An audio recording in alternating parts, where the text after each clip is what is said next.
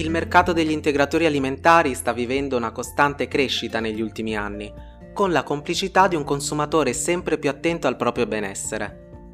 In questo periodo di emergenza da Covid-19, a causa dell'attuale mancanza di una terapia farmacologica di prevenzione o cura della malattia e dello sviluppo ancora in corso del vaccino, l'aspettativa nei confronti degli integratori è cresciuta in modo esponenziale, alimentando spesso false speranze e fake news che spopolano in rete. Come sottolineato nella puntata precedente, a differenza del farmaco che deve avere un effetto terapeutico, lo scopo dell'integratore alimentare, che è a tutti gli effetti un alimento, è quello di favorire o mantenere lo stato di salute di un soggetto sano. Quindi se il farmaco deve essere sottoposto a un rigido percorso di validazione prima dell'autorizzazione all'immissione in commercio, per gli integratori alimentari è sufficiente una notifica al Ministero della Salute e non sono richiesti studi clinici di efficacia, ma la sicurezza rimane comunque un requisito imprescindibile. Gli integratori però si presentano in modo molto simile al farmaco, scatolette di capsule o compresse, flaconi o bustine, quindi l'atteggiamento nei loro confronti è duplice. Esistono i fautori, cioè coloro che vi ricorrono come se fossero dei sostituti dei farmaci, perché a detta loro non fanno male in quanto naturali, e i detrattori, cioè coloro che dubitano della loro efficacia e pensano che in fondo gli integratori non servono a niente. Come sempre, la verità sta nel mezzo e ne parliamo in questa nuova puntata di Diritti al Punto. La prima cosa da sottolineare quando si parla di integratori alimentari è il ruolo dell'EFSA, l'autorità europea per la sicurezza alimentare, che ha sede a Parma e che ha il compito di fornire una consulenza scientifica e indipendente nell'ambito dei rischi associati alla catena alimentare. Tra i vari compiti dell'EFSA c'è anche la valutazione delle indicazioni nutrizionali riferite agli ingredienti degli integratori alimentari, i cosiddetti claims, cioè quelle frasi che possono essere pubblicizzate o proposte in etichetta. Questo viene fatto con il preciso intento di tutelare il consumatore dalle informazioni ingannevoli.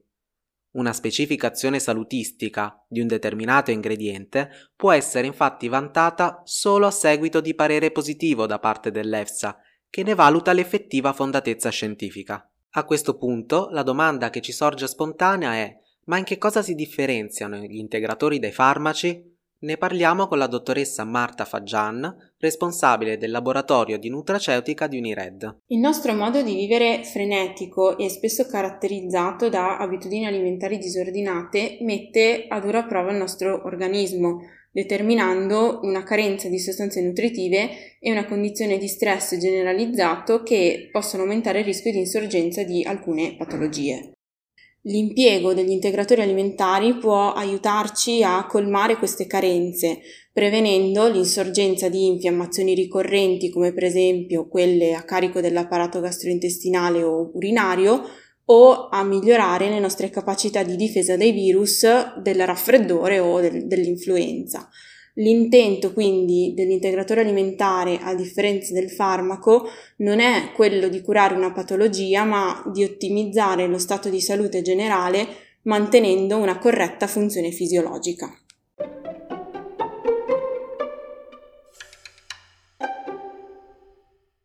L'integratore alimentare può essere quindi prescritto dal medico come coadiuvante di un trattamento farmacologico in caso di patologia o semplicemente consigliato dal personale sanitario a soggetti sani che richiedono un supporto di nutrienti per prevenire disturbi specifici.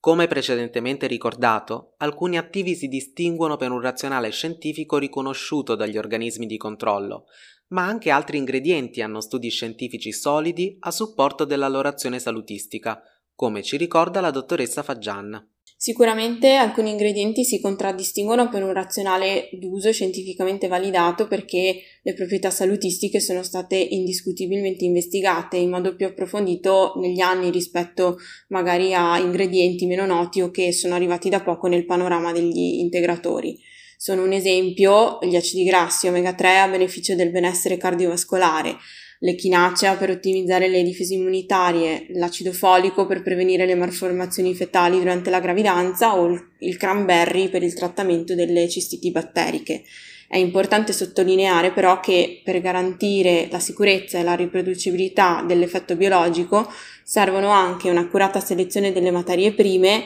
e l'impiego di forme tecniche appropriate, quindi è sicuramente buona prassi affidarsi sempre a medici farmacisti o nutrizionisti per il consiglio di questi prodotti.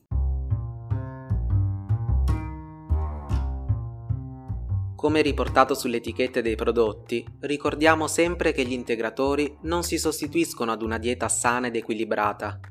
Un aspetto che spesso non viene considerato, infatti, riguarda il cosiddetto effetto airbag, vale a dire l'illusione di poter rimediare facilmente a carenze alimentari o a comportamenti poco salutari, come il fumo o la sedentarietà, con il solo uso di un integratore, visto spesso come una pillola in grado di conferire una sorta di invulnerabilità.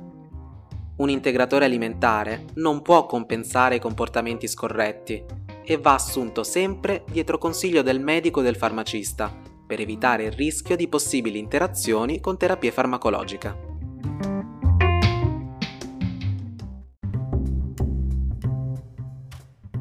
Questa puntata è stata realizzata dal team di Unired, lo spin-off dell'Università di Padova, composto da docenti, giovani ricercatori e consulenti altamente qualificati che hanno in comune la passione per la scienza e la comunicazione scientifica.